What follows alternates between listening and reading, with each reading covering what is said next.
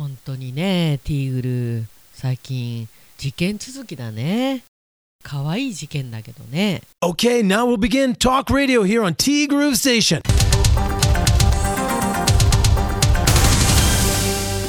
5月24日水曜日です。皆さんこんにちは。柴田千尋です。そうそうここ最近のティーグルなんですが、まあ、ちょっとした事件続き、まあ、ティーグルの中はね可愛い事件なんですけど、まあ、可愛くないものも中にはあるかな、まあ、で昨日のちょっとした事件といえば私が桃なぞなぞのギフと喧嘩した理由は何？義理父ギフと喧嘩した理由は何をかたくなに最後の最後まで義母と読んでしまったこと。まあこのことによってね友さんを相当悩ませてしまったというか無駄な時間をね使わせてしまってお忙しいところ大変申し訳ございませんでした。でも正解に持っていく友さん。まず義母でね相当悩んで。で私がねあの放送後間違えてしまったというコメント。これを見てからというかあ義母じゃなくてギフかと。するとスルスルと答えが出てきてギフと喧嘩したギフト喧嘩した。これでお願いしますそうか。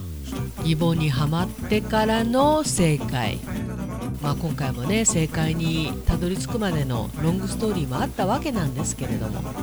おめでとうございます。ももさんからおはようございます。おはようございます。さてともさんの答えはいかに正解でした？いかにタコに正解でございました？さすがです。ねももさんのほら昨日いただいたメッセージの中にあった週末のねあの事件立っていられなくなって油汗が出てきたと。でもその時食べていた食パンは離さなかった。まあ私と同じくももさんの症状は自分も低血糖だと思いました。もしそうなら病院行った時ブドウ糖を照合してもらっておくといいですよ。まあ一回ねそういう症状が出たんであればね。だからこういうブドウ糖もそうですけどもちろん飴玉を一つ持っておくっていうのはねまあ普通にね街中で生活してればいきなり遭難することもないんですけどいつ何時何が起こるかわからないということを考えれば飴玉の1つや2つ持っておくといざという時に役立つかもしれない。ですから大阪の飴ちゃんを持ってるおばちゃんたちはある意味正解なんですねこれね。まあでもね昨日思ったのがなんだかんだ言って近くに旦那さんいたらどこかで助けてくれるしまあいないより安心だよね。やっぱそこ行っちゃった。行っちゃったんだ。とんでもない寝坊事件。ここんとこ事件が多いね笑い。しばっちカイロで1日2人のお客様はかなりハードだと思います。施術後に思わず「しばっち大丈夫?」と声をかけたくなるほど親身に施してくださるので。翌日は体力回復のための睡眠よね。寝て。誰に迷惑かけるわけでもないし。ダー様は施術の大変さをそばで見ているので起こさずにそっと出勤されたのね。いやここはありがたいですよね本当に。まあうちは2人ともねあの朝食を取らないということもあるんですけどここはありがたい。まあその日例えばお二人の施術が終わった後私が相当息が上がってても相当疲れてても大した優しい言葉はかけてくれないしまあその後も普通に「あ疲れた」とかって言っちゃってるしそういうところはあるけれどもこの朝のねこういうところで後からなんか嫌味言われるわけでもないしなんだろうね。やっぱりそこら辺は分かってくれてるのかなとは思いますよね。山本さんありがとうこれねやっぱり現場にいる人じゃないとわからないというかそうそう以前ねお一人だけだったんですけど終わった後に「先生ずぶ濡れ」みたいな「大丈夫?」ってあの心配させちゃいけないんだけどこれ汗だけはどうにもならないんですよねこれね。あと途中で息上がる時あるんですけどそれでも喋り続けるというね。なんかこれ黙っちゃうとねあら先生今日なんか夫婦喧嘩でもしたのかしら？とか思われちゃうこともないことはないと思うんですよね人間だから。なので息が上がっても無言にはならないようになるべくお客様の話をお聞きする。でもついつい自分のことも喋ってしまうというね。いつもそこと戦ってます。そこかい。でもねこれ言われていいのか悪いのかわからないけどいや先生疲れるでしょって言われる時はあこうやって言われたらっていうかこういう風に感じちゃうとしたら良くないなと思う反面あ一生懸命が伝わってるんだなって思うようにしてるんですよね。いや気持ちが通じてたらね発する言葉この言葉の行き違いってないよね気持ちが入ってるからと思うんですけどね。ももさんありがとう。でもなぜか本当に開く時は開くし、まあ、この1ヶ月もそうなんですけど本当にお客様が入らない日続いてからの1日2人だとかっていうのがね多いんですよ。これが不思議なもんでね。商売ってね。ありがとう。本当にありがとう。大谷翔平さんも睡眠が一番だと言っています。起きられないというのはそれだけ睡眠を欲してるってことですものね。の良い睡眠万歳万歳万歳。そう私はあの旦那が出かけたのも知らないぐらい本当にめっちゃ深く眠ってるんでそれでいて10時半まで寝てられるっていうのは相当ですよねこれね。ありえない。って昨日ともさんから言われてしまいました。ともさん言うだけ言ってスルーなんだよなあとな。まあそこがともさんなんですよね。ということで今日は週中水曜日。何日か前のしばっちの放送を聞いてたらたらこスパゲッティが食べたくなりました。いつの話だい。ああ言ってた言ってた。っていうかね美味しかったんですよ。だいぶ前に何回か明太子を使って明太子スパゲッティを作ったんだけどなんかねボソボソなのね。あこれやっぱり牛乳とか生クリームとかそういう風に仕上げないとダメなんだなと思ったんですけど牛乳も生クリームもうちになくってこれ全ての材料を買ってたらえらい高いたらこスパゲッティになっちゃうんですよね。でたらこは美味しいたらこいただいてたんでこれをなんとか今回は失敗したくないと。で市販のルーっていうのかな？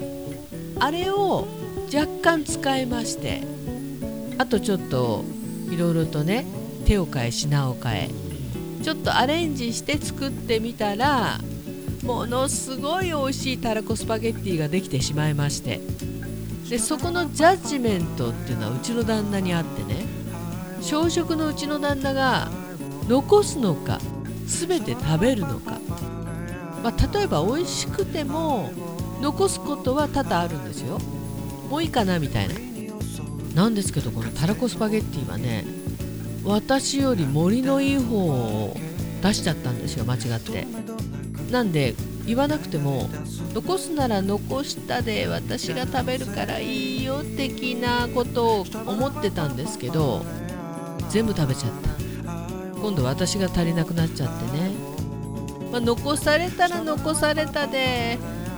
おい私が太るだろう逆だろうって思うんだけど残さなかったら残さなかったであれ私今回少ないかもしれないって思っちゃうんですよね。面白いねなんかね。大して面白くない。これはまた失礼しました。そうなのよ。でももさん本当にね大陸からいろいろ飛んでくるんですよ。それもいらないものばっかり。そうじゃない。で明日から帯広は夏日になるようですね。よっしゃ。強い風や黄砂のない晴れ間が欲しいですよね。昨日は東京もかなり寒かったようで。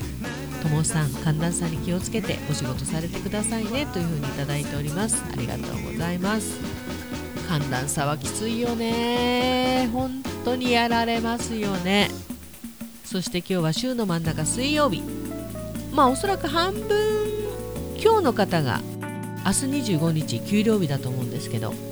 まあうちもそうでね。本当に今日はねあのー、耐えどころなんですよね。うん。考えてみたらね、まあ、2年に1回の車検もそうですけど567は本当に耐え時。なので今年はね100%イベントが戻ってくるようです。どうやら。もう3本か4本ぐらいお仕事入ってるんでこの先のね。しばらくないんですけど。この私の働きがないとちょいきつい。ちょいじゃないかな。まあまあきつい。そうなのよ。5678は本当にイベント様々なんですよ。うちね入ってくるものがめちゃめちゃ少ないわけでもないんだけど出てくものが多いんですよね。なんせかんせ、まあ、昨日からこんな話ばっかりしてますけど。まあでもね生きてるだけで丸儲け。そう思ってやるしかないよね。あそうだ。今週のどっち？サクッとあなたは出かける時にポケットティッシュを持っていく持っていく VS 持っていかない。これは男女で変わるのか几帳面さで変わるのか。友さんは6対4で持っていくの勝ちなような気もするけどもっと差がつくかな。まあこんなもんでしょうね。6対4で持っていく。私も予想は6対4で持っていく。でちなみに私は持っていく時もあればあ忘れちゃったという日もある。半々ぐらいかな。なんかブームがあるんですよね。そういうティッシュだとか除菌シートだとか。絶対持っていかなきゃならないって思う時とまあいいかと思う時とある。でもねティッシュはね持ってくと便利だよね。ここ上司の見せどころですよね。てなわけで本日もありがとうございました。ティーグループステーションこの番組はすっかり通常営業に戻りました。春菜志望海彦山彦。そしてアンパルフェ炭火焼き山。北の屋台中華居酒屋パオズ。バーノイズ。そして今お米といえば道産米。ふっくりんこ姫ピリカ七つ星。ぜひ一度このティーグルのホームページからお取り寄せください。深川米雨竜米。北流ひまわりライスでおなじみのお米王国 JA 北空地他各社の提供でお送りしました。さてこの時期旬の野菜といえばアスパラ。実はねうち本当にありがたいことに2箇所からアスパラをいただいておりまして毎日アスパラ料理を作って作って作って作って作りまくりングでございます。アスパラって体にいいんだよね。あの緑見たらそう思うよね本当にね。とりあえず今のところ3種類作りました。アスパラ料理。料理ってほどでもないけどね。早くあのアスパラの漬物つからんかな。旬ですねアスパラね。皆さんもしっかり旬のものをとって元気に夏を乗り切りましょう。乗り切ったら秋か。T グループステーションナビゲーターは柴田千尋でした。それではさようなら。バイバイ。